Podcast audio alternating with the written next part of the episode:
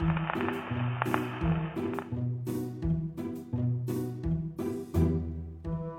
各位听众大家好，周二咱们又见面了。嗯，今天很荣幸我们请到了一位嘉宾，燕窝老师，跟大家打个招呼吧。大家好，我叫燕窝。咱们这期要录的电影呢叫做《春潮》，这个电影呢也是燕窝老师给我们推荐的。嗯，我们几个听之后呢也有兴趣，咱就一起来聊一下。嗯，我们说三个女人一台戏，只不过这个电影里的三个女人呢是祖孙三代。嗯，这个电电影呢是杨丽娜导演，郝蕾主演，二零一九年上映。这是一个关于亲情、教育和成长的电影，同时夹杂了大量的社会批判。报社记者郭建波带着女儿郭婉婷住在母亲季明兰家。郭建波是个有道德感的记者，报道负面社会新闻的同时，自己的生活却是一地鸡毛。他的母亲季明兰被革命年代洗脑，在外为人热情，在家飞扬跋扈，与女儿郭建波矛盾尖锐。郭建波的女儿郭婉婷在成人世界的勾心斗角中耳濡目染。深谙生存法则，颇能见风使舵。三代人的矛盾冲突不可调和，没有硝烟的战争愈演愈烈。这就是这样一个电影。这个电影其实到最后也没有一个什么嗯确定的结局。嗯，关于这个电影的表达呢，其实我在聊之前我就想，咱们都从哪几个方面来解读这个电影？我想了包括大概这么几点啊。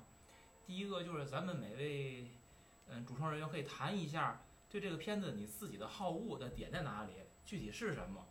嗯，这个电影本身呢，它又是围绕着母女关系，包括这个母孙那个应该是祖孙祖孙关系，对吧？围绕这个亲情关系，这是一个角度，咱们来谈一下。另外呢，这电影里边还有几个次要人物，比如说那个老周，嗯，还有那个自杀的邻居，就是他们在这电影里边起到一个什么作用？嗯，此外呢。这电影里边还使用了一些个意象，比如说那个长头发的女人，还有中间出现的那个，呃，一群那是应该是那医生吧，拉着一拿那个那个梦境梦境里边那个羊，还有其他的一些个场景，呃，貌似和这个主题关系不大，实际呢，但是它应该是导演某种想含蓄的表达的东西，这个咱们可以分析一下。嗯，最后呢，我觉得。因为这个片子是郝蕾演的嘛，这也是一个老演员了，咱们对他都应该挺熟的。咱们也可以对演员的表演，包括那个台湾腔的，那是金燕玲是吧？嗯，对吧？对他的这个表演，咱们也可以评价一下。我想这个片子我想到的啊是这几个方面。过程当中呢，咱们可以，嗯，大家想到哪儿了，随时往里来插。杨老师刚才说的这个，在这期节目当中不能聊的是这部这部片子里面涉涉及到的一些个。政治方面的一些个隐喻嘛，他就是提没提的，就是他有个朋友在过生日嘛，然后他拿了个剧本是啥，是采访稿去问那个老头儿，人老头儿说是我在那时候生活的什么状态，就是文革嘛，对对，就你带一句我你两句无所谓啊，这这我但是我觉得这这这里面这些东西挺多的，其实不，但是我感觉还不是重点。其实它的重点还是围绕着这个母女祖孙这个亲情关系来展开，它是插了很多对于社会现实的批判，包括他的态度在里边去。嗯，首先，所以我还想再捋咱咱有思路来啊，嗯，就是你们对这个片子的观感怎么样？因为我跟老杨之前我们聊过，他可能第一次看的时候感觉不是很强烈，那后来看又感觉挺不错的，就是这种变化是如何发生？也不是不错吧，是因为咱们现在。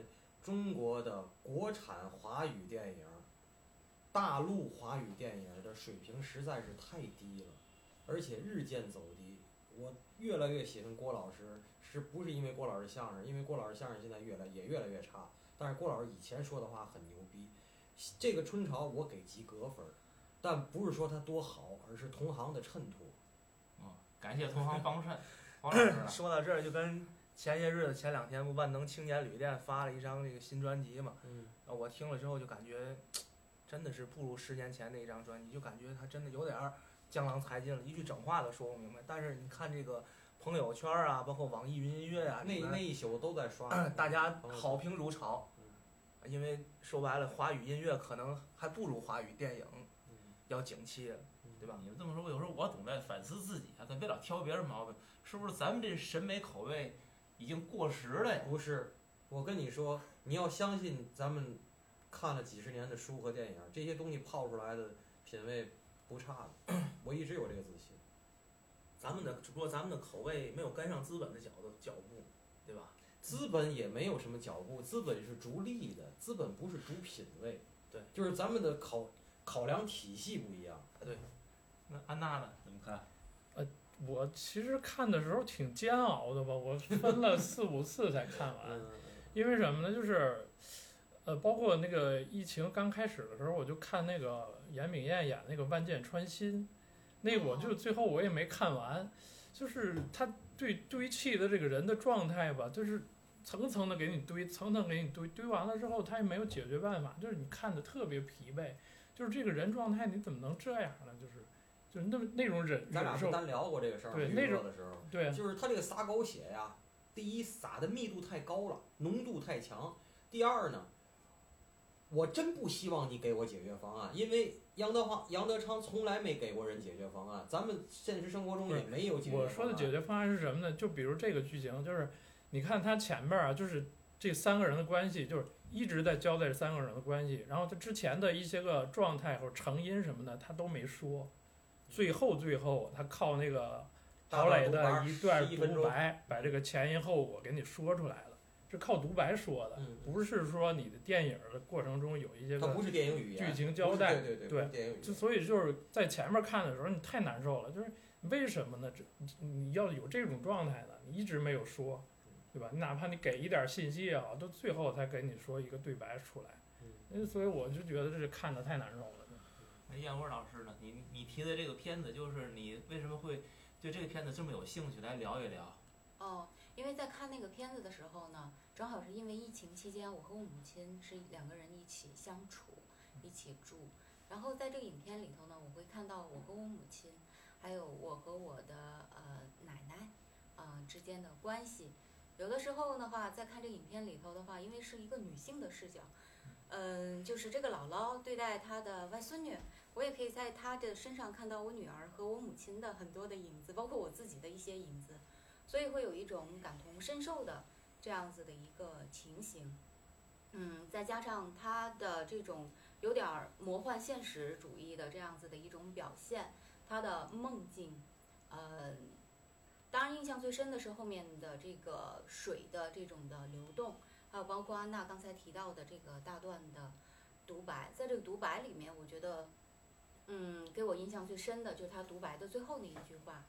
就是我们看到他最初的时候，这个母亲和外婆呢，两个人呢，就是说一个攻击，呃，一个呃被动的防御，就是说我不给你任何的回应，我也不跟你有冲突，但是的话呢，他们两个人在一起的气场就是不和谐的不，对付。对吗？然后在最后的影片的时候，他提出来，他其实是特别渴望母亲的拥抱，但是他得不到。其实，在整个的影片里头的话，我们就可以看到，爱的特别拧巴的，特别，嗯、就是爱彼此两个人都会相爱，但是这个爱就没有办法去流动起来，受阻的这样子。那你说这个，我特别想问，你觉得他们爱谁呀、我觉得他们都只爱自己，他们以自己的方式去爱对方。所以他们只爱自己。我我我都不认为他们爱谁。呃，就有一个细节啊，但是这种爱呢，其实是用彼此伤害的方式来呈现。呃，当郭建波把他在宿舍里头的一些书带回家，他的母亲呢，就是屋子是比较狭小的那种的小两居室，是吧？呃，所以他母亲呢就想把他的书给他去放置一下位置，那就把他以前珍藏的一些老的那个箱子去撤出来，把他的书放在了他的床尾。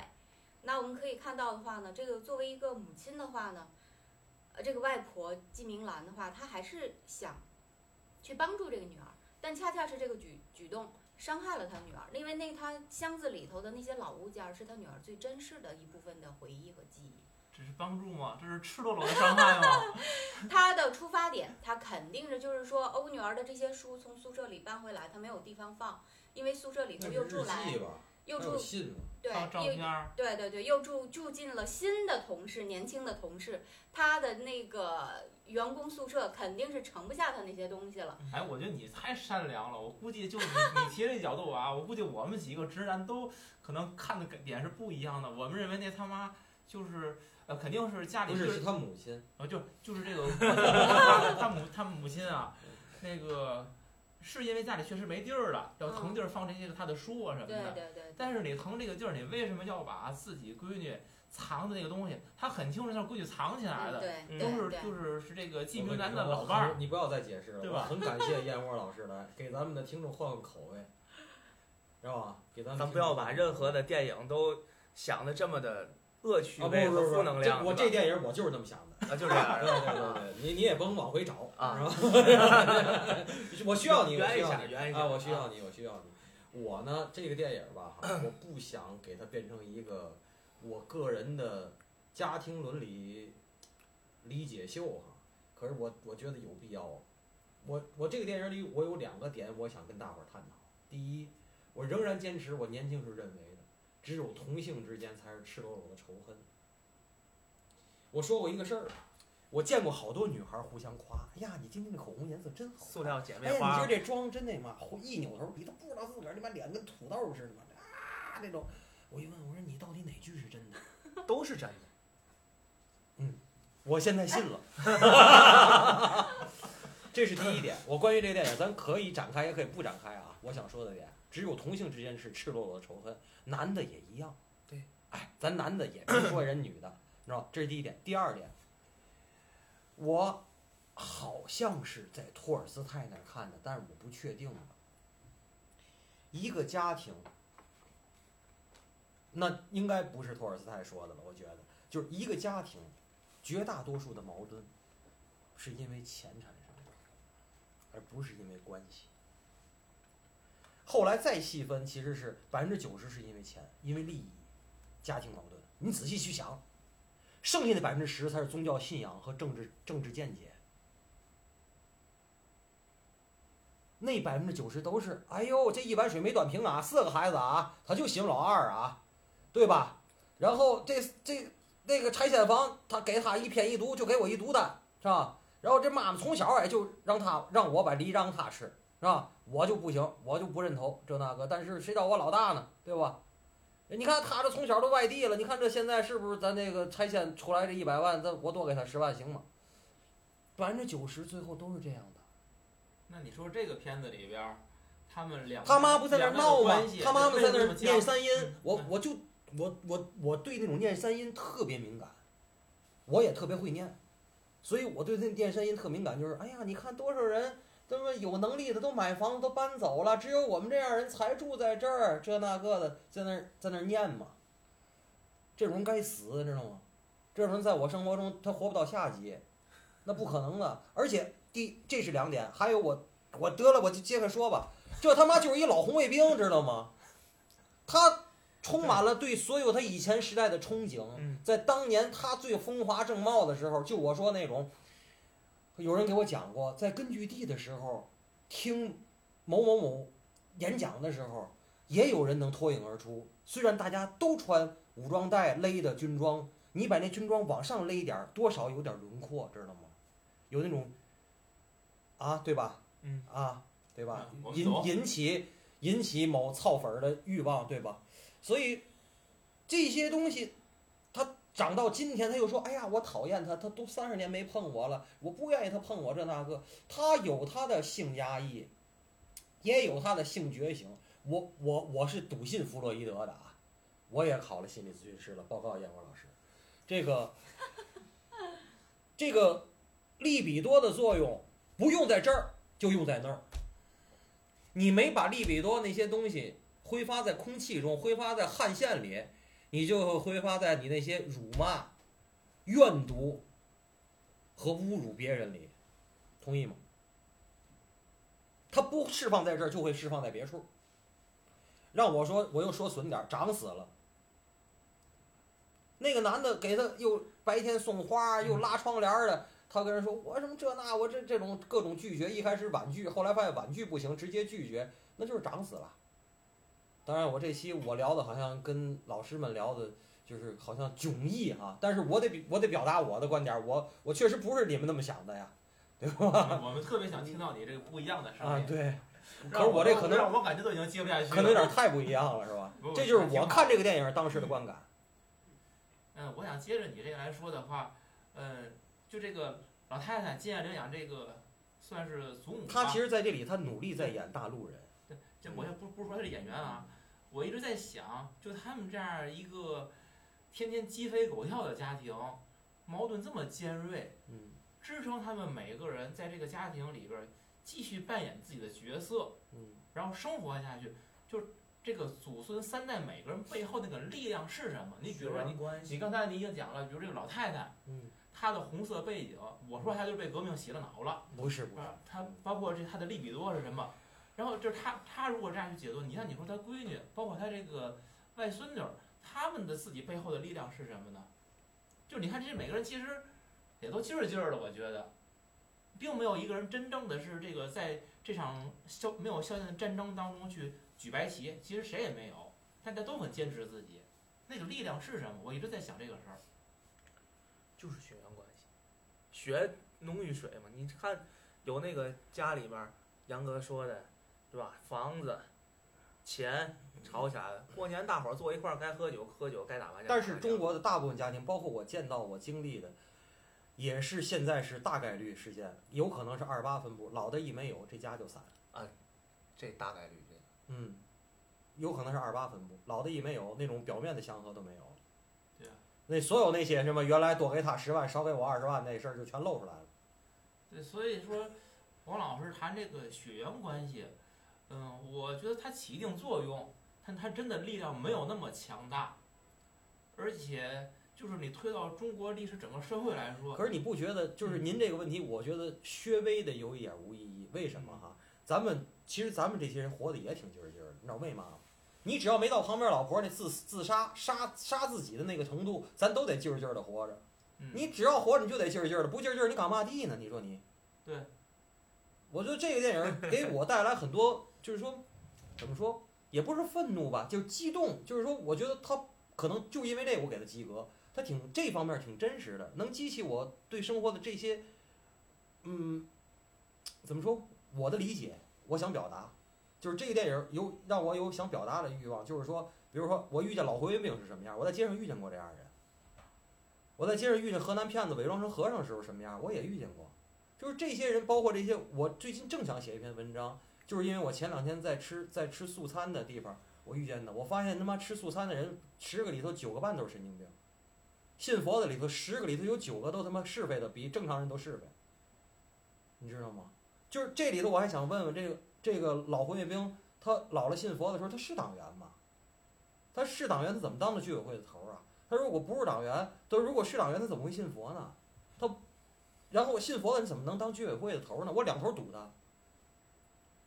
好像是我看到的一个报道是这样子的，嗯因为他们过审的时候，就是说，他可以保，就是这两个情节只可以保留一个，因为共产党员是不可以有宗教信仰的。没错啊，所以呢，他呢。就是把他的共产党员这个身份就抹去了，只保留他信佛。但是您知道居委会主任是公务员吗？现在在这正常的编制里头，居委会主任是公务员，居委会主任，据我所知不可能是无党派人士。所以他就是做了一下取舍不是，。我觉得人家可以不领居士证，人家党票是有党员，放屁不！领你。这个电影，我告诉你，你现在就共产党员，这是一个很神圣的称呼，咱不说是个很神圣的称谓，就是说他在家里弄佛堂这件事儿，你弄出来现在就就是就肯定就是不对的，你知道吗？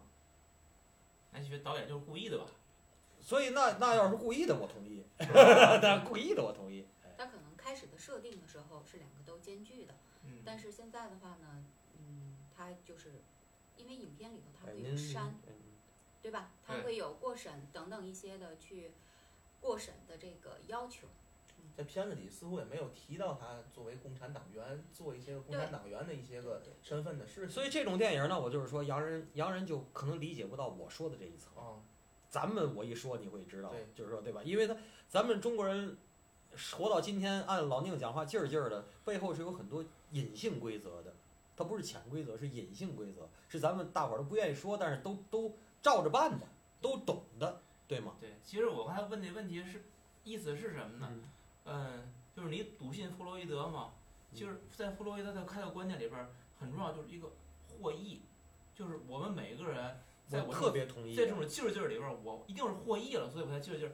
实际我说有很我们获的益是活下去，是努力活下去。但是也有很多人就是那种活所谓活着的人，是一种颓了以后的那种活着，他其实已经对生活放弃欲望了，他类似于那行尸你敢杀自个儿吗？行只要不敢杀他他是行尸走肉，对啊，就你只要不敢杀自个儿，那个已经是一种最低级的获益了，只是生命的延续，啊有很多是那种状态嗯。但在这个电影里边，我觉得他们每个人其实都不是这种状态，他们还还有一种往前走的一种力量存在，就是他他获得他获到什么意了，对吗？其实也许他们自己还不知道，但每个人还得追求这种东西，可能也是当下每一个中国人，我们也是这种状态，嗯，我们就是不服，不服呢，但能怎么样呢？其实也不知道。然后就是在一条没有答案、不知未来的路上，疲惫而勇敢的前进，可能这是我们每个人的状态。可是就是说，这个电影里，如果我理解的没错的话，呃，郝蕾就饰演饰演那个角色更贴近您刚才说的最后一种。他在他独白里那些话我都没记住，我就记住了一句，他说：“我想在妈妈的怀里，但是大多数时间我都躺在男人身边。”他是我理解和见过的那种，从一个男的漂泊到另一个男的的那种女的。世界上总有一种鸟，它是呃，没有脚有。没有脚都不重要了，反正就是躺在男的身边就好了。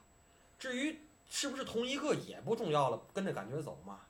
对。我老说脚踩西瓜皮，滑到哪里是哪里呀、我觉得他之所以会出现这种情况，嗯，是因为他把他的父亲是把他完美的，就在他的独白里头，他也提到，我的父亲无论他在你的嘴里，在母亲的季明兰外婆的嘴里是什么样子的，但在他的心目当中就是一个完美的。那我们也可以看到，从外婆季明兰和呃郭建波口中所诉说的这个父亲，他一定不是一个完美的，他有他好的一面，对呃。对郭建波这个女儿的一些的呵护的一些的点。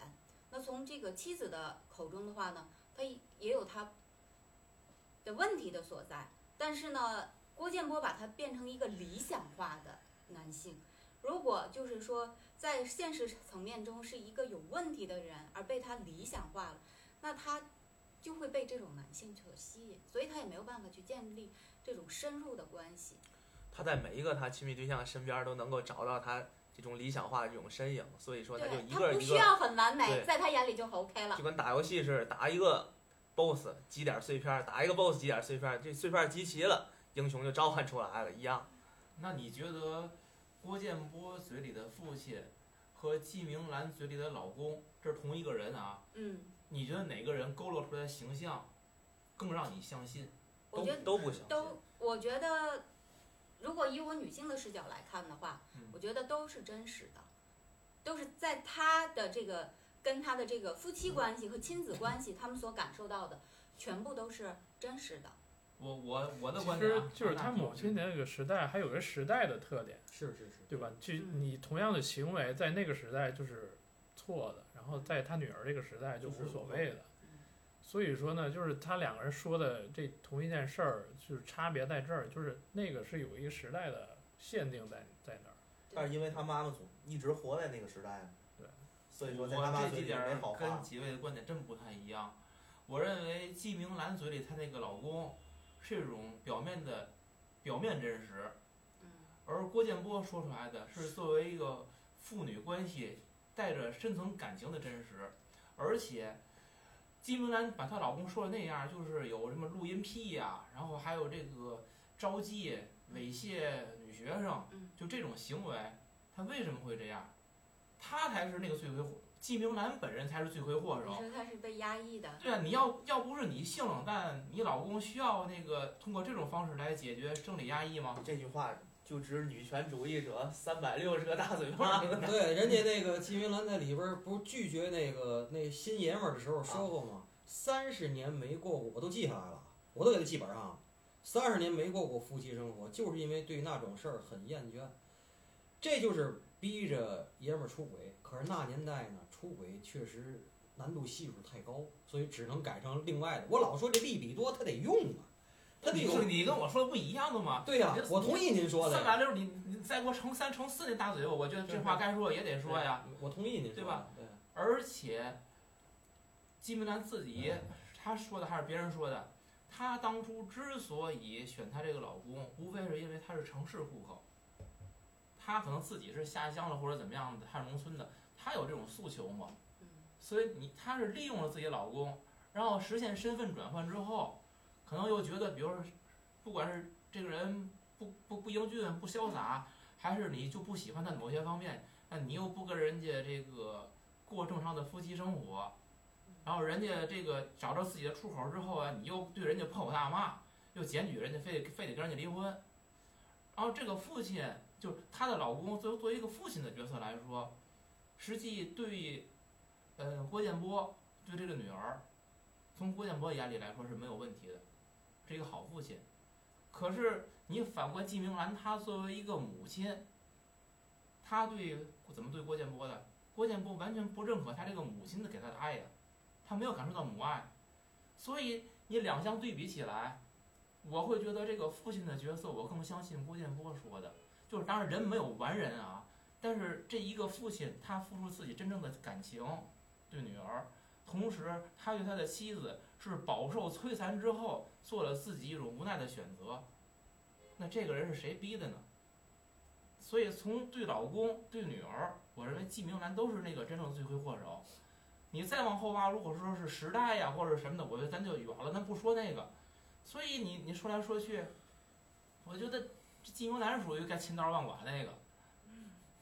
那您这么说，我就想提一个问题，就是说，我也想请教燕荣老师，您觉得就这个中间中间这，我老我老说这个，我在我们家也分哈，就是说，呃，我在我们家是第三代领导集体，第一代领导集体是我爷爷，第二代领导集体是我爸爸，第三代领导集体是我，我也是按照新闻联播那个套路约约约，在那个家庭，在春潮这个家庭啊，第二代领导集体呢就是这个妈妈这个这个层面，您觉得妈妈这人可爱吗？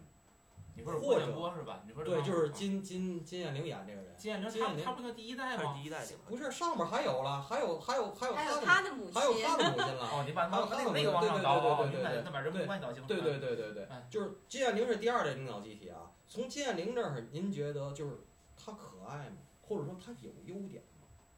金燕玲的话，嗯，那我们就从她咱那个第二还是按季明兰说吧，要一会儿一会儿演员，一会儿角色就乱了。我金燕玲我不爱饰演的说演员季明兰我不爱不爱说人，嗯，嗯没事儿。呃，季明兰的话呢，我们可以看到她在影片里头提到她母亲呢，就是说她在那个很艰难的时候，她是自己自己不吃这个细粮，然后省下来寄给自己的母亲，嗯而且并没有得到自己母亲的这种认可，对吧？嗯所以这是她和第一代的嗯嗯人所所所呈现出来的关系。那我想，他对他母亲是有爱的，他可以自己忍着这个饿，他还要工作，还要照顾自己的丈夫和女儿，然后呢，去母亲，我觉得他是对母亲是付出的是爱，但是他的这种爱并没有得到认可，嗯所以他们之间的这种的关系呢，直接呢就导致了他和他女儿的关系也是这样。嗯比如说，他帮女儿，呃，郭建波去抚养外孙女，嗯对吗？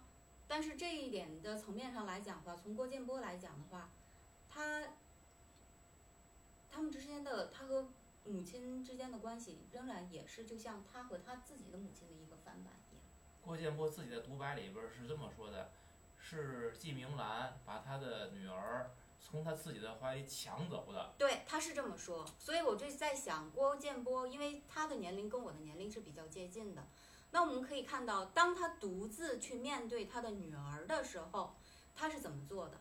他把女儿带到了去看长颈鹿，这是非常美好的一个层面。嗯等到晚上睡觉的时候，他会因为情人给他打来电话，他在夜里把自己的女儿独自锁在宿舍里。这样的话呢，他的女儿呢才会激发了，就是说我要离开你，我还会去继续找姥姥。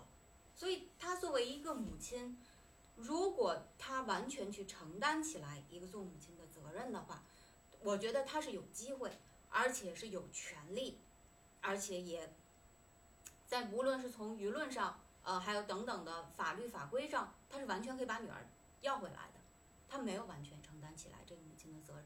所以他也提到了，我唯一去承担扮演母亲角色是在他小时候发高烧，医院里必须让母亲来签这个字，我去签这个字，对吗？嗯现在女儿呢已经就大一些了，我在想，她怎么样去平衡这种关系？因为第一次带女儿来到她的宿舍里头去睡觉，她那个点，她没有做到。嗯，我刚才问您的是，您觉得这第二代领导集体可爱吗？或者是有优点吗？那我先说，我给您那个抛砖 引您的翡翠一下啊。我认为这老太太有优点，嗯但是这优点有引号。嗯哼这老太这老太太也可爱，这可爱也有引号。为什么有引号啊？嗯这老太太一定是一个做得很好，嗯工作很负责、很认真，而且还不乏这种这种就是亲和力的街道主任。对外人是我说的那种普世意义社会价值里的好人，甚至是杰出人，您明白吗？但是背后是恶魔，你知道吗？我想说的是，咱们要提防那些在普世意义价值里、社会价值里看起来像是完人的人，那些好人，那些雷厉风行的人，那些在呃工作认真负责还不乏通融圆融的人，对，能知道吗？他背后可能是个暴君，甚至是他妈是一个以侮辱别人为乐的人，对，而且拿自己的宗教，我也不说我有多虔诚，但是在他那儿我看到了一个佛油子，我们叫信佛的人有一种称呼叫佛油子，那是个佛油子。一会儿我给大伙儿讲讲嘛叫燃指敬佛。对，等会儿，等会儿，对，一会儿我给咱说这个，就是刚才听燕窝老师讲，我觉得讲来讲去，其实哎呦，我还没听完呢，我这引人家翡翠呢，你这别拦人话呀啊！啊，对，听对燕窝老师对啊，就是您认为，就是说他的这些可爱，或跟他背后的这些侮辱人有没有，就是有没有联系？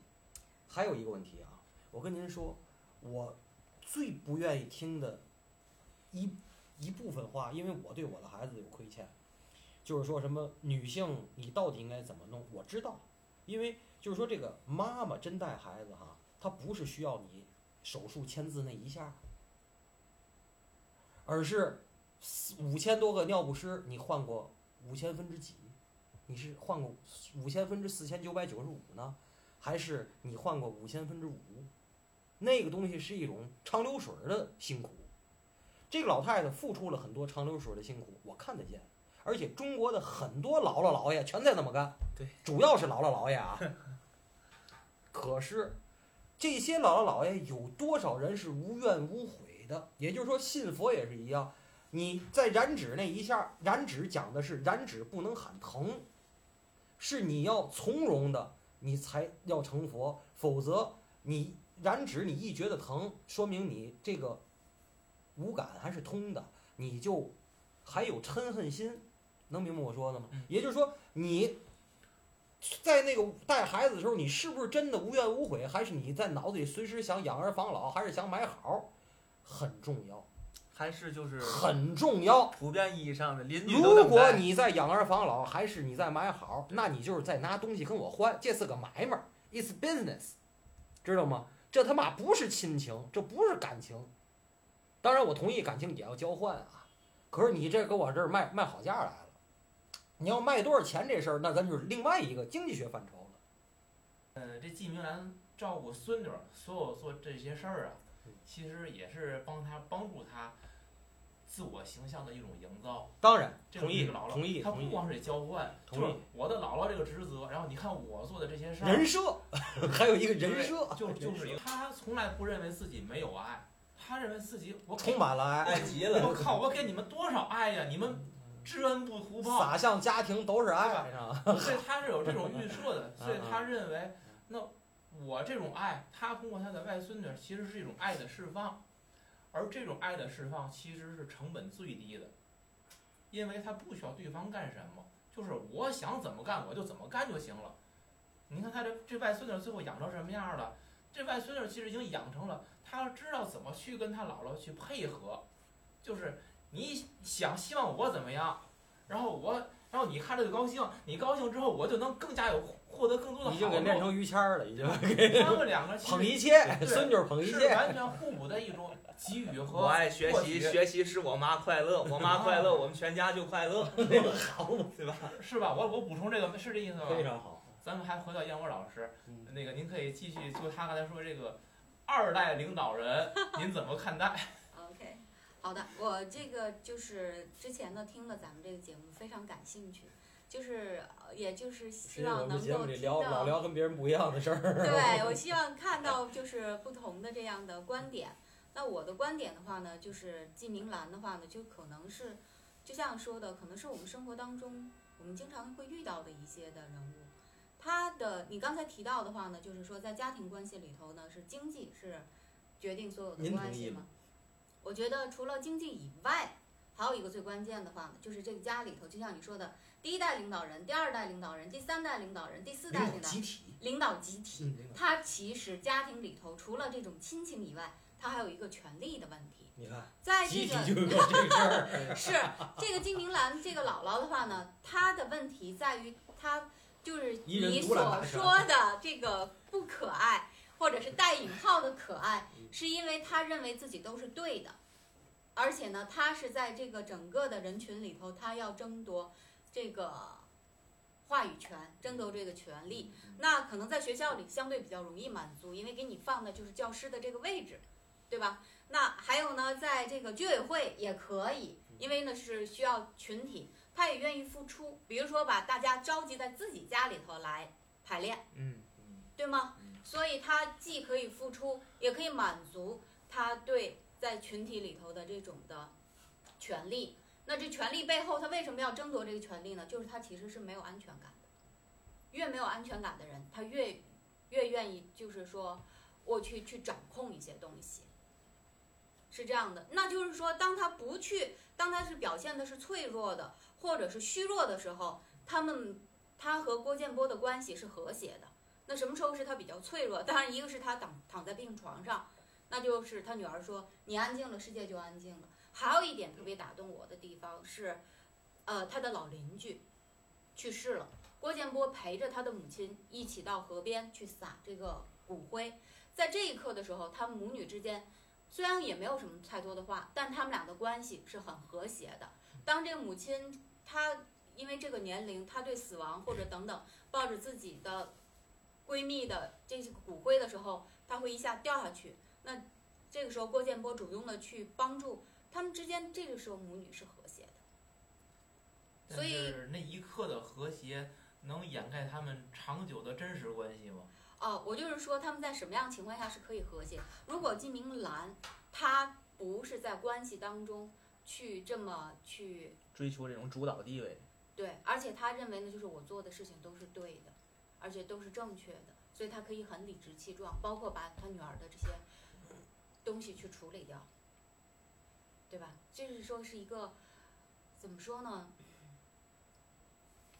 是一个活在自己套子里头的人，其实他也是活在自己的一个嗯想象的世界，他也不能够理解为什么他的这个闺蜜，这个楼上的这个邻居，她要自杀，却她一点什么都不知道。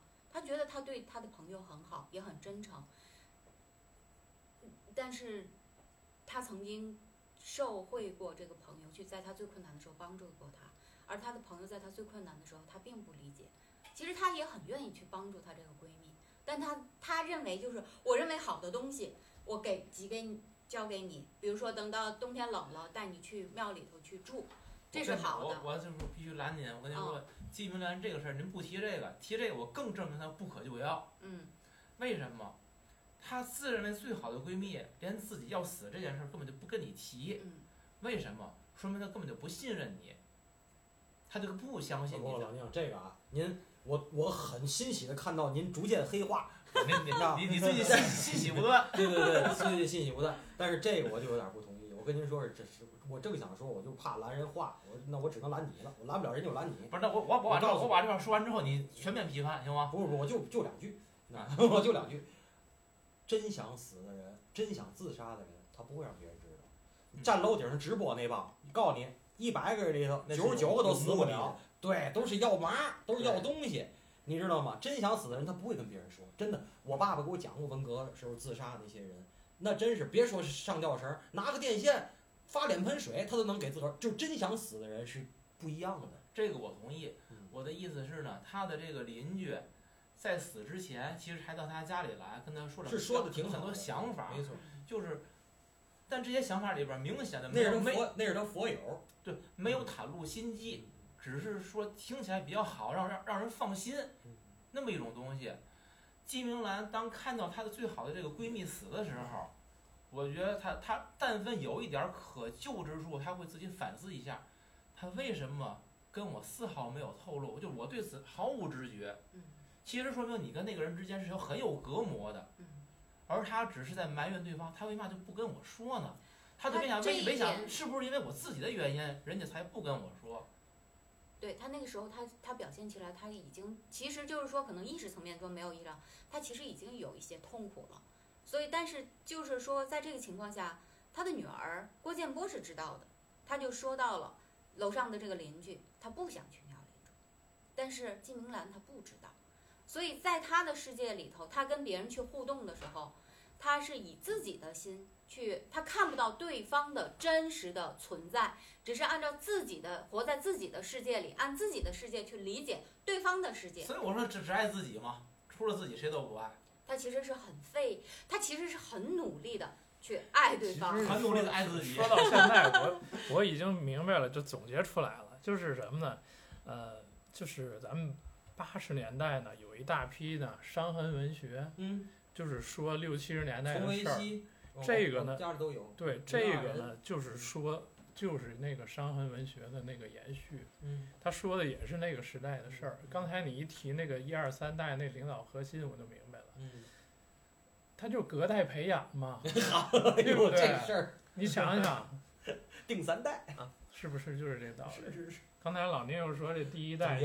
怎么着就就就不可爱，可爱不起来，他就是这样的，对吧？尤其那那个那个刚才就是他那个死的那个邻居，他们那家的那个状态，他是领养的一个女儿，嗯。那个女儿对他是相当恶劣的。嗯，他们家的这核心状态，你想想，就是死的那家，嗯。然后你再对比他们这，他是自己生的闺女，嗯然后闺女又生了那个呃孙女，嗯他是一个亲情的关系，他所以他才不会这个关系不会破坏，就是还能延续下去。但就他不管多么恶劣，但是不会彻底的撕裂，对吗？对对对，所以这就是就是隔代培养，嗯，隔代培养。就是昭然若揭嘛这件事儿，就是你看，你看，你看，安真的安娜总安娜结的好。对吧？真好。那咱们说了一堆季明兰，顺理成章就到他的女儿郭建波了。那其实顺着老杨那个问题，嗯那燕窝老师你怎么看这个三代集体的领导人呢？郭建波，他其实是放权的，嗯，他没有去承担这个，就是说，母亲应该承担的责任呃，也不能完全这样。他他没有去，因为这个里头家里主导的话呢，就是说还是他的呃妈妈季明兰，然后呢，大家呢关注的焦点就是能够起到，他之所以可以起到和事佬的这个作用，是因为他的位置也很重要，就是他的女儿，所以他其实是在这个家里头呢，就像影片里头他是无声的，嗯那你刚才想问什么？就是就是这个意思嘛，就是他的话语权就在季明兰那一代，所以他的这个所有的行为准则，最后他独白说了，就是我斗不过你，我就耗，对吧？最后我就把你耗死，耗死之后呢，我就解放了，嗯，对吧？他不直接跟他母亲冲突，但是对他是那种被动的攻击也很就是对对，就是把水放水等等等等不配合。我提两个问题啊。这个问题呢，如果那就是燕货老师或者各位老师能给我回答呢，最好；如果不回答呢，咱就让听众们自己想。第一个问题是，这个郝蕾饰演的这个人是一个也有点儿职场危机的那么个文字编辑吧？对，对吧嗯？或者是记者加文字编辑，对吧？文字媒体工作对，文字工作者，对吧？他这个妈妈是一个退了休的教师，对吧？对。咱从咱们自己的生活经验，或者从电影儿结合电影儿，咱们说，就是老师家庭的教育一定是成功的吗？咱先别说老师等等会儿，我这是第一个问题。啊行，第二个问题呢，就我对社会的观察，我想提几个排列组合。我老提排列组合，就这母女关系，妈妈丑，闺女美，一种组合；妈妈美，闺女丑，一种组合；妈妈闺女都美，一种组合；妈妈丑，闺女也丑，一种组合。这是一共四种排列组合，各位都，请问各位见过吗？我都见过。肯定都见过。各位对这个排列组合怎么认为？比较幸福的家庭一般是后两种，妈妈美，闺女也美，和妈妈丑，闺女也丑的这种，容易出现局语的嗯前两种。嗯。其中我个人我见过最和谐的就是妈妈丑，闺女也丑的，啊，对，那三种都不和谐。个人感觉，尤其以闺女美、妈妈丑这种情况下是最为不和谐。还好，我告诉你，最最毒最大的是妈妈美，闺女也美的。谁说她最美？我最美。然后咔咔咔，就她，反正就各种那个，就是妈妈美，闺女也美的那个是那个是我见过，那个是我见过最最紧张的，关系最紧张的。然后这个这个妈妈丑，闺女美啊，因为现在来讲，这个第二代领导集体，其实我见过的第二代领导集体，话语权这块儿其实都不如第三代领导集体，还是第三代领导集体横，然后再长得美，这妈妈也就按千别就吃了。这个这个妈妈美，闺女丑的这种，怎么说呢？是不是嗯，见仁见智吧。反正就是，如果爹妈就是如果妈妈闺女都丑，哎呦那好极了，倍儿和谐，谁也不嫌谁。哎呀，那那太好了。，确实是。这这聊的我觉得跟这电影有有稍微有点远。不不，一点儿都不远。我告诉你，这个我问你，这个这个就是这个母女关系符合什么？你猜？我我先说，我说啊，我认为是那个妈妈美，闺女也美。为什么哈、这妈妈是那个村姑里头那个拔尖儿的，核心，哎，那必须，那个那必须。这个闺女是这种文艺女青年里头，哎，那种哎挺飒的那种果儿。这是两种不同的耍法，但都是弄潮儿啊，在不耍大了，在在不同时代的弄潮儿，你同意不同意？杨老师刚才那个第一个第一个问题，我我觉得你最有资格来回答。对，您 您黄明师这个一直也在做老师，然后也我也是教师家庭成长我想哎说这个 教师家庭这个教育的成功率嗯，它并不比普通家庭要高，当然也也不比普通家庭要低呀、就是就是跟普通家庭没有什么太大的区别。但是呢，教师家庭的这个不成功，教教育出来的孩子不成功，往往就是被我们大伙儿啊，尤其是非教师家庭的人所看到。你想我，我这我也没文化，他教师，他教育出来孩子他不及我呢啊，对对对，就就会让别人这样去看，嗯，放大。对吧？但是其实教师也是普通人。你说教师，首先他作为一个父母来说，尤其现在独生子女，对吧？现在放开二胎了，咱另说啊。像我我这代赶上独生子女，父母哪怕是教师，他在父母这个岗位上，他也是新手。他带了多少年高三，他父母哎，我拦你一句，也是突然脑子里蹦出来一个问题：如果你以后，你马上就有小孩了啊，你，不，咱不管儿子闺女了，然后初二的时候让你补物理，你会比你现在的学生有耐心吗？我会像我爸当年那样，我爸我爸是高中数学特级教师嘛，嗯，我会像我爸当年教我数学那样教我孩子物理。你爸当年对你有耐心吗？我爸当年对我有耐心，比对他的学生，嗯，比对他学生其实是有耐心。那你爸奇葩。但是我爸不 我爸不会舔，不会舔着我说，这次咱不及格，咱这次学点嘛。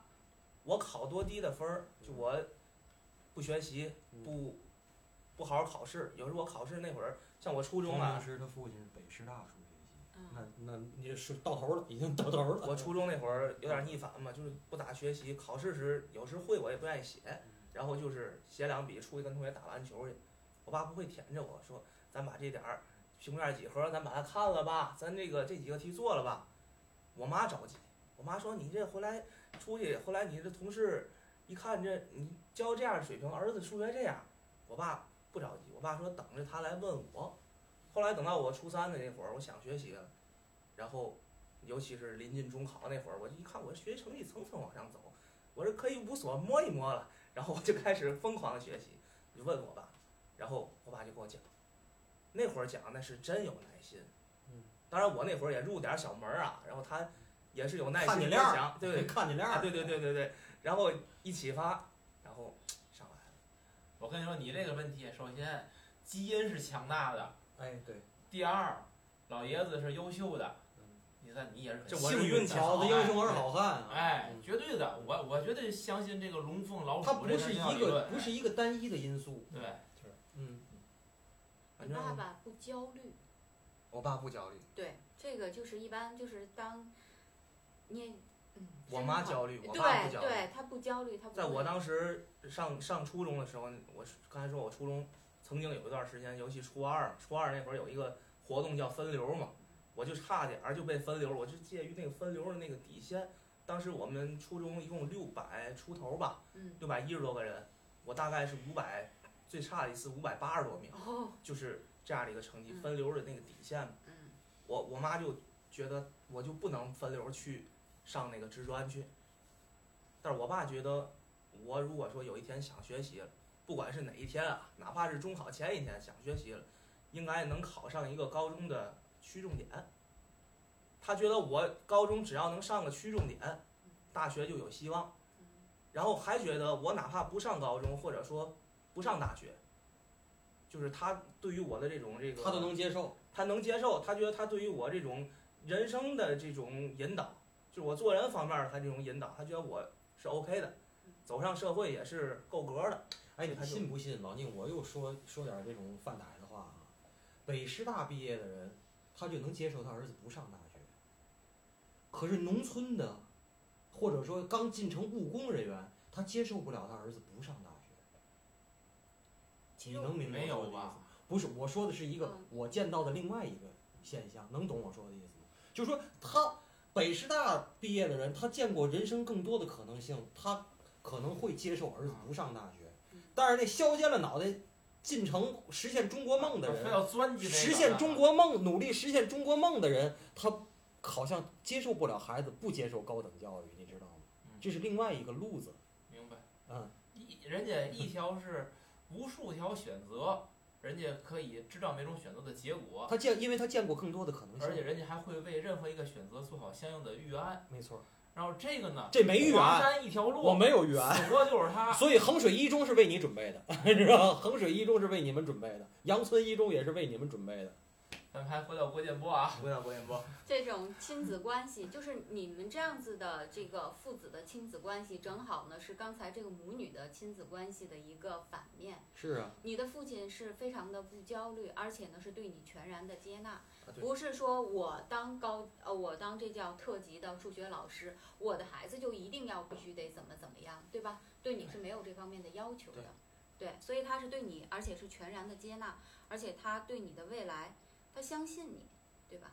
对能能感觉到。现在就经常，我们就一家四口儿或者六口儿，包括我媳妇儿爸妈嗯在一块儿吃饭的时候，我媳妇儿都能感觉到我爸一直在夸我。嗯啊嗯对，不是因为你做到了什么才去夸你，就是因为你就可以得到这种夸赞。你好幸福啊！我觉得是，可是我觉得黄老师，我问你这件事儿，我为你高兴。可是事儿啊，总怕你翻过来想。嗯比如说当年你没摸着五所的这个门儿，或者是摸没摸上没摸上去，然后现在呢你没有走上今天的这条路，可能事情就是另外一回事儿。就是我们每个人，这个世界没有如对，就是说，就是我说这个事情，就是咱们现在是看一个比较圆满的一个结果，我们大家都很高兴，但其实它可能也会存在另一个版本儿。那你看，在这个影片里面，这个姥姥对这个外孙女的话，这外孙女她在餐桌上她说到这样的话，那为什么我考九十九差一分儿的话，你姥姥还会说我呢？她其实是还是一个态度的问题。不是，我跟您 介绍一下，你看老杨给你讲介绍一下我的家庭 经，典段子。给介绍我的家庭。这个我母亲哈是一个非常优秀的，她如果不，她后来瘫痪了。她如果不瘫痪的话，她会能成一个非常优秀的大提琴演奏家。啊，是天津歌舞剧院首席大提琴对吧？呃，不也不算吧，但是说他毕业的时候，他毕业的时候，他的系主任后来的天津音乐学院院长严正平说说，如果我们这届学生里有一个人能成大师的话，那就是郝纯，就是我母亲。但是后来瘫痪了，一切都是归零了。这个，所以可能也就是因为我很小的时候他瘫痪了，我四岁嗯，然后我妈妈，我小时候练小提琴，对于我的所有的学习和练琴来讲，我永远是挫折教育，啊，所以我用了几十年在证明我跟别人不一样。嗯我用几十年在，我就说我以前写东西的时候，我说我说我用几十年证明我跟别人不一样，然后我现在要努力证明我是个普通人。你跟别人是一样的。呃，对，然后如果我考双百，我考双百，我三年级之前经常考双百，考双百，我妈问我班里几个考上白的，我说仨，那你也不行啊，是吧？嗯然后我考九十八，为嘛考九十八？嗯你是最高分？我说是，那也不行啊。嗯然后这个，然后你比如说什么这个，我考这个，比如说什么，反正就是各种就就没有行的时候，嗯您明能明白吗？嗯，然后所以就是说，我在我这儿就是我现在好多了。以前你像以前，呃，也可能也比较顺吧。然后，嗯，经常我会跟我身边的人或者团队的人说，我说你们要习惯跟我在一块儿，你要习惯在骂声中成长。嗯我不可能满意的，嗯，所以你就就是因为你做不成我这样。你要做成我这样，我就满意了。但是做成我这样，我还那咱俩只能有一个，嗯就是这样。但是你做不成我这样，我永远不会满意的。做成你这样更不满意，因为这个位置是我的。对对对。做的比你好，他死定了。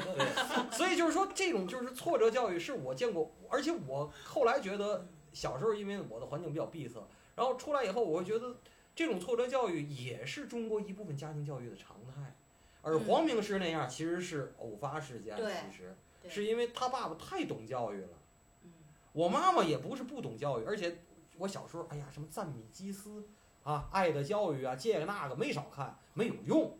我跟你说，咱岁数大了，看书够数了以后会发现，书必须要读，但是有时候读书也没嘛用，知道吗？读书你改变你意识层面上的，你认识到，但等到那个场景真到了的话，嗯你就肯定是就按你的惯性，就直接就掉到了以前的那种还有你的。情商，还有你的所有的处理一个一个积累，嗯嗯，一个积累。这就是为嘛这外延搂不住了。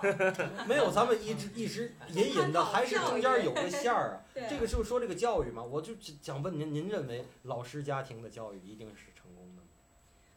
老师他就是说，我们可以，那就是说家庭，它可以分为不同不同的家庭。那你为什么一定要把这个教师这个特别的提出来？因为这也个教就是说，你师这个提其社会背后身份是有一个假设，对这个社会这个教师他是从事的是教育，那他就应该教育他应该很擅长教育，很成功。那我就是说，就着你这个假设，我再提另外一个假设嗯，那医生的家庭里头是不是应该呢就很少有人生病？家呃庭里，头还真不是，我们家对，也所以所以 所以他其实是就是就是我，如果你认为医生是那样的话，那同样家，我也回答你老师的这个问题。这样，你们俩这个关于医生和老师的问题，那个回头私聊啊。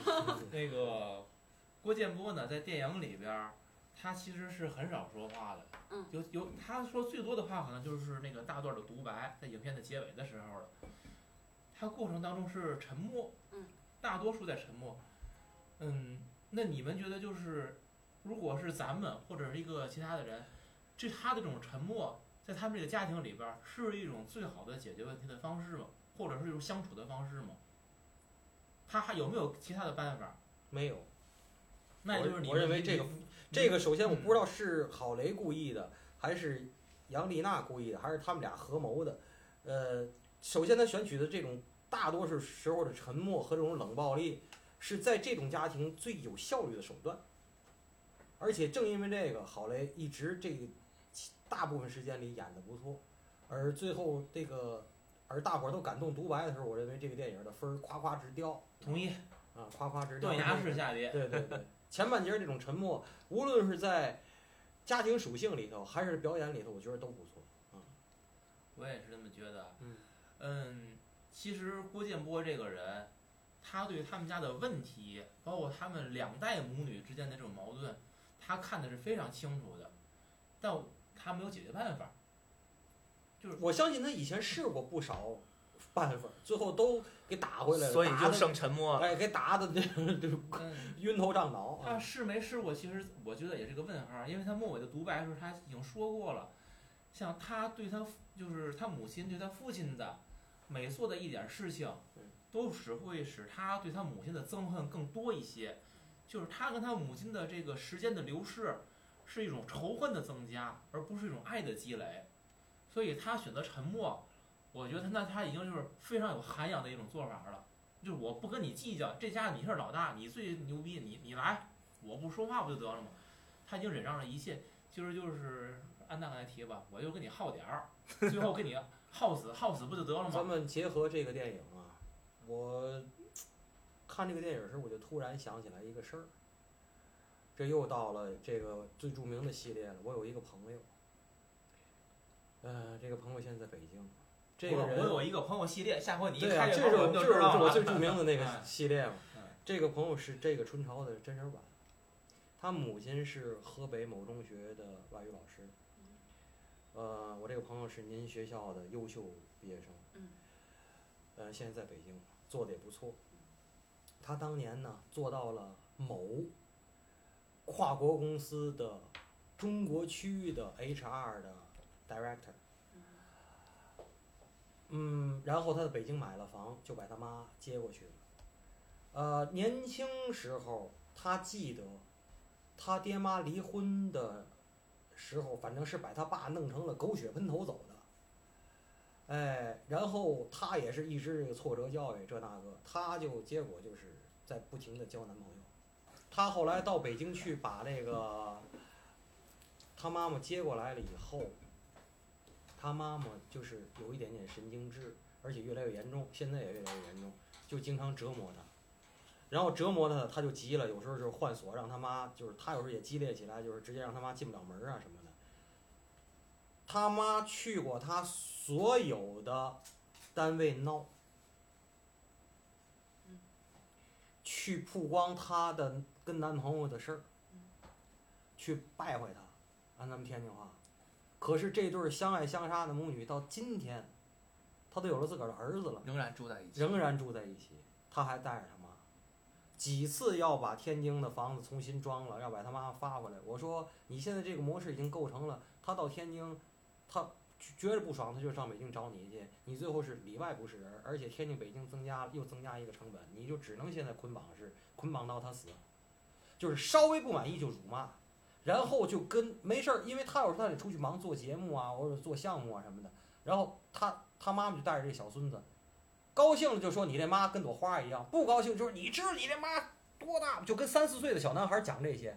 可是你知道这三四岁小男孩并不是没有记忆的，他可能现在想不起来，十几岁、二十几岁都会想起来。哎呀，我我姥姥小时候跟我说我妈妈这样，回来跟他妈妈再打架的时候，有可能就能能拿回来当武器，甭管是真的还是假的。你想过这个这幕人间惨剧吗？现在这孩子可能是五六岁吧，这个就是我我我朋友这个这儿子，这就是春潮的现实版，你知道吗？嗯，这老式家庭，然后也是以辱骂女儿为乐，比这个比这个要严重。就是他，我一直认为这个妈妈是有心理问题，他又不忍的给送到那种地方去，可是不送那儿就是眼睁就不行，跟所有邻居打遍了。然后好的时候就跟所有邻居败坏他闺女，就是我不明白这样的母亲是一种什么心理。所以这个可以咱们也没离开这个不是有这个电影啊有机会，就你说这个真实案例，可以去探讨探究一下，就这个母，嗯，这个到处败败坏自己闺女的老太太，嗯，她的母亲，她的再上一辈儿是什么情况？我就是没聊。我我是想 说你看春潮也好，好你讲案例这也好，可能聊来聊去，你还是逃不脱就最近被近来被谈俗了这个原生家庭这么一个概我念。一直在回避这四个字。就是我们可能想回避，但是你是怎么也回不。可是我跟你说啊，这个原生家庭这个东西，我一直说不用回避嗯。他好多人都说了原生家庭的必然性，但是我告诉你，我在于在家庭这件事儿里头啊，它是一个很复杂的系统工程。我一直说没有必然性，有必然就有偶然，而且那偶然跟必然的最后那个数啊，你会算是差不多的，不是说这个上上一代倍儿圆满，这个什么母母慈子孝，父严是吧？然后底下这孩子就不离婚，然后就一夫一妻到一辈子什么的，没那事儿，嗯，我想说的呢，一定。这个原生家庭，其实这种烙印，我个人观点，它一定是存在，它往下传，然后我们每个人都在复制上一代的一些东西，但是其实，嗯，从下一代来说，那你见过没见过爹妈特随便，那孩子报复性的特别不随便的呢？我也见过。咱先不提那，我先说我的一个观点啊嗯，就是受原生家庭影响的下一代，其实也会分两种情况嗯，一种是意识到这个问题了，有意识做调整；一种人呢，他是无知无觉的，他就沿着这个轨迹往下走。其实我越来越感觉，不管你怎么选，这两个差别有可能不一定很大。就是你玩命想改变的人，你带着那个烙印往下走的时候，你是带着镣铐跳舞，你不一定能做出多少改变来。那个并没有去想这件事的人，他随着这种时代的变化、社会的前进，你可能你被裹挟着，你就不自觉的做了很多调整。实际我现在会认为，原生家庭的影响，它是在代际递减的。然后呢，是随着每个时代又有一些个新的社会属性和人与人这种亲情的属性附附着在每一代的身上，它是一个不不是进化，而是一个演化的过程。所以就是我现在会比较反对谈过多的原生家庭，是因为我们如果把所有的问题都放到原生家庭上面，实际是帮自己去解脱责任，对，对吧？你反而的话，就是你什么都找着理由和依据了，那就不是我的错了，你就不需要做什么了。嗯，所以呢，意识到这个东西的存在，然后去过每个人自己正常生活。当你过于去向这个生活去要什么，可能反而也要不来。顺其自然也许会更好一些，只是带着一个意识，你会知道自己身上有某些烙印，然后你时刻看到自己这个烙印，我觉得就挺挺好的了，足够了。所以就着宁老师刚才说这个话题，我也想提问在座老师一个问题啊，就是你们觉得这电影里边的小女孩儿，嗯她婉婷，她是会更像她姥姥那样，还是会更像她妈妈那样，还是活出她的自己？婉婷啊，就是我刚才接着还是认可我自己那个观点啊，她姥姥的问题她不清楚吗？她妈妈的问题她看不到吗，小孩儿门儿清，但是这小孩儿最大的问题是他太早熟了，他过早的看到了这些，是一个最大的问题。我跟你说，我觉得啊，这个孩子好就好在这个电影里上的那个打工子弟小学。你没看他那个最好的那个小孩儿的小闺蜜是朝鲜显族的那个，那个没事儿跳跳那个舞，没事儿卖水果卖弄泡菜的那个嘛，嗯过来过去不弄那个。他见过那个，他才会早熟。他见了那么多人，那个才早熟。呃，而且还从一个侧面，我说一个什么事儿呢？就是说，呃，第二代领导集体和第三代领导集体没在这个第四代领导集体的教育上头投额外的钱。钢琴啊钢琴，啊，除了钢琴呢，那钢琴它也不耐练，就耐踩，对吧？这个也没花钱赞助费上别的，赞那打工子弟小学应该不用赞助费吧？学区片儿里片儿是内片儿内片儿内对对，自由选择的。所以我倒觉得他他能活出他自己，也是因为他给他扔到了那么一个丛林里，那是另外的一片丛林。反正从这个小女孩身上能看到一定的希望，因为我也比较喜欢这个小女演员，她是叫东北口儿哈，倍儿好，那东北口她。最早进入大家视野的是那个缝纫机乐队，在那里面演那个小女键盘手岳云鹏他闺女，嗯就感觉在那里面就小大人儿的样子，在这里面更是，她就显得非常的早熟成熟。这几这个小女孩儿呢，在通篇儿的几个演员里边儿，我觉得是角色塑造不太成功的一个形象。为什么呢？嗯，我看这小女孩儿的行为言语都是成人视角的，就是她早熟归早熟，但是这个视角是成人看小孩儿，再用小孩儿的嘴里说出来的东西，而不是一种完全从孩子嘴里说出来的。所以我认为这个角色是，哪怕你说郝蕾呀，还有这个金燕玲，他们演的也都不一定都这么好，但是呢，小女孩的这种如果有问题，不是这个孩子自己演的本身，而是我认为这个剧本导演就给这角色本身塑造有问题，太成人视角了。所以这个小女孩在这个戏里边显得会是最单薄的一个角色。而这个剧剧本这个剧呢，我认为最好的一个角色是谁？是一次没出场的那个郭建波他爸。父爹，亲，这个爹其实你看他是从一个老公的角度，一个父亲的角度，还有一些朋友的眼中怎么去看待这个人，其实他从几个不同的角度给出这个人形象来了，然后我去拼接，拼出来之后，哎，我觉得反正这个人有血有肉是很立体的，虽然他一次没出场，他在现实层面上是缺位的，嗯但是呢又无处不在，就是影响着他们这三代人的所有的生活的方方面面。对小女孩儿口中的姥爷对，你这然后她的丈夫，呃，然后父亲对。因为你可以有无限的想象空间，啊你可以给他怎样填充都可以。对，虚比实好。这里边儿还有那个老周，嗯，就是在追求郭建波他妈季明兰的这个老周，我对这个人无法理解。没有生活中很多这样的人，三个字儿评价贱缩缩，你知道吗？挺多的。这个人你看，其实素质也还可以，嗯他又会拉琴，嗯谈吐也是一个有有知识有文化的人，嗯绝对不是个大老粗。嗯嗯呢，他自己生活条件也有自己的房子，条件也不错。嗯，他为什么要追季明兰？就是套用一个很俗的话，这爱需要理由吗？那就是就就就是两个人，就是说喜欢的话，他就是因为完美才会喜欢吗？喜欢啊，我跟你说啊，这个上岁数搞对象，嗯，瞎巴是一种，对吧？然后呢，互相彼此照顾，有个说话的也是一种。嗯，我就想问，这个老周从季明兰那里能得到什么？他们在一起是可以共同唱歌的，他们在一起，而且纪明兰是有变化的，就像他的女儿也提到了，他这些年已经温柔了很多。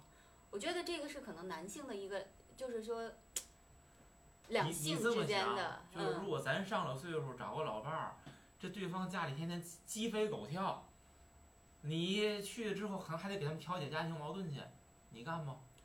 他如果老周，我假设啊，如果嗯老周呢，他就是一个人，他的子女呢，呃，也不在身边，他会觉得这个，我不知道，我就假设啊，他觉得挺热闹，挺也有烟火气，也挺好。就像就像那个，我不知道，就像这个小姑娘，她的外孙女儿，她看到崔英子这个显族的小姑娘，他们会觉得在这个地方租房子太贵。他们要换一个地方，下个学期就要离开。但是她看到她那家里头的话，她也全部都是艳羡的眼神。不一样，人家那家里虽然有贫穷，但是家庭氛围是和谐的。就嗯他们这个家，天天剑拔弩张，嗯一句话说不对付，那恨不得就掀桌子那种，嗯，但我受不了。对你像有些很多时候就是这样子，我们就说呃高考那段时间其实是，呃压力很大，就是呃很多等等等等的一系列的一些情况。但是等到大家回过这头的话，我会发现很多人都非常怀念高考的那段时光，他觉得他们就会觉得幻象，就是他觉得会很充实，他又会感觉到很美好的一些的点，所以这个事情我也不太清楚。我觉得老周是导演往这里边放的一个调和剂，就是倒浆糊用的，就是这里边可能矛盾冲突太厉害了，然后呢放一个来平和一下大家的情绪，太硬了。我想咱们到节目到尾，咱们谈谈电影里边这几个意象吧。嗯，那个长发的女人什么意思？我真表示看不懂。包括那个水，可能那个燕如老师也有一些解读了已经。嗯，我还是其实不太理解。我就他觉得他这给的这些意象啊，是导演自己有某些设定，然后呢，他往里边就就是愣插，插他那个是给观众一个解读空间。可我真不知道有啥可解读那个水啊是有有一个来源的，就是，呃，就是早年间你记得有个电影，日本电影金村昌平的，叫《赤桥下的暖流》，哎，就是那个来的。那个里说的什么呢？就是一个一个呃很没落的中年男人吧，然后去到一个地方遇见了一个女人，这个女人呢体质很特殊，就两个人在做爱的时候呢，那女人会产生大量的这种就是液体，体液对，然后流出来之后呢，从屋子里流到街上，从街上流到河里，有这么一个过程。然后它那个液体呢，能孕育一些个那个，比如说枯枝败叶儿，它能生花出来。这母性啊。对，然后那个对，尤其那个男人经过他这个几次就是这个，呃，交合之后呢，他对生活的有一些个重新认识，他本来很没落的，然后又重新重拾生活的希望吧。就是他对女性，就是尤其这个，就是那个电影里，就是他把性这事儿和性所带来的这个正向的东西，它是分开的。尤其他把这个，呃。就是正向的东西，它是前置于性之前的。那我我还是没明白，水那什么意思？什么意义？这水就是这水给我们生活带来什么帮助？不是，它是一个思想解放，或者是身体的一个，呃，可能可能浅显了一点啊，就是对你心灵的一个洗涤，或者是思想解放的一个启示，就是引导你，就它春潮嘛。他是给你开希望，春的一个希望他是给你点希望，给希望了啊！这事儿我先画个问号。那这里边那个红衣服长头发的女人呢？几次出现在地铁里边吧，还是在公交车上？然后还在那个水里边出现，她是个什么意象呢？应该是就是他和他母亲稍微有一点儿关系好一点的时候，那个意象就出现。一个是坐公交的时候，另一个是在河里他撒骨灰的时候，我觉得是有这个这个东西。就这个东这种东西，让大伙儿都搞不懂，我就反正只是不解读。不是，只要导演这么拍电影，我就得给他减分儿。真的。对。你不你因为你电影你是给我看的嘛，你让我看不明白，你说我，我只我只能减分儿，而谁谁看得明白谁给他加分儿。对。还有那里边来的那个盲人，台湾的盲人技师，他的寓意是什么呢？还录的各种动物的声音，最后跟郭建波接吻的也是这个盲人技师，对吧？对呀，对吧？对呀，这是什么？这有别的意象的。这这个我解读完之后，好像这种对自由的追求憧憬是吗？还是什么政治嘛？你再想想，你再想。哦。再想想。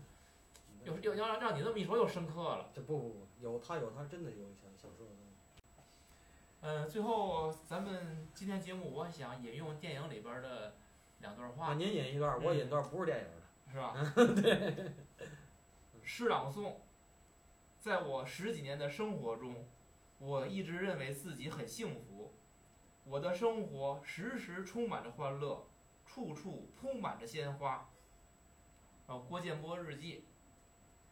我对未来没有幻想，我在这里出生，也将在这里死去。你把你那第二段啊。就是他那个后来的那个什么坐哪儿出生那个，我觉得可以掐掉。我给您接一段。行。崔健的那个宽容啊，上过一次电视的节目，但是我发现我看的电视节目那版啊，我说怎么跟我听的不一样呢？后来发现给人家为了上节目把歌词给改了，原版歌词是这样的，中间啊，我没有力气，也没有必要要反对你。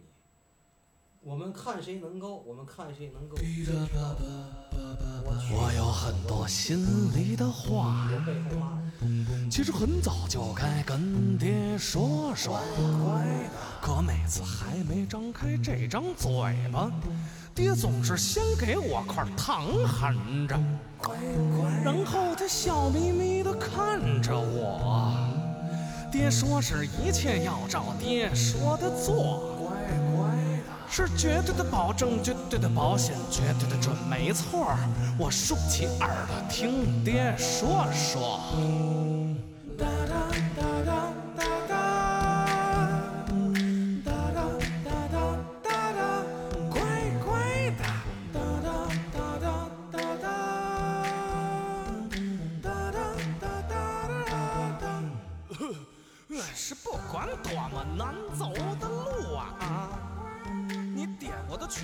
曲曲弯弯的挺过来了。曾经尝过的酸甜苦辣，咸的、香的、臭的，是比你这小鬼吃的饭都多。所以说，嗨，孩子，我知足，你就应该总是乐着嘛啊！不许皱眉头，弄深沉，假装瑟瑟。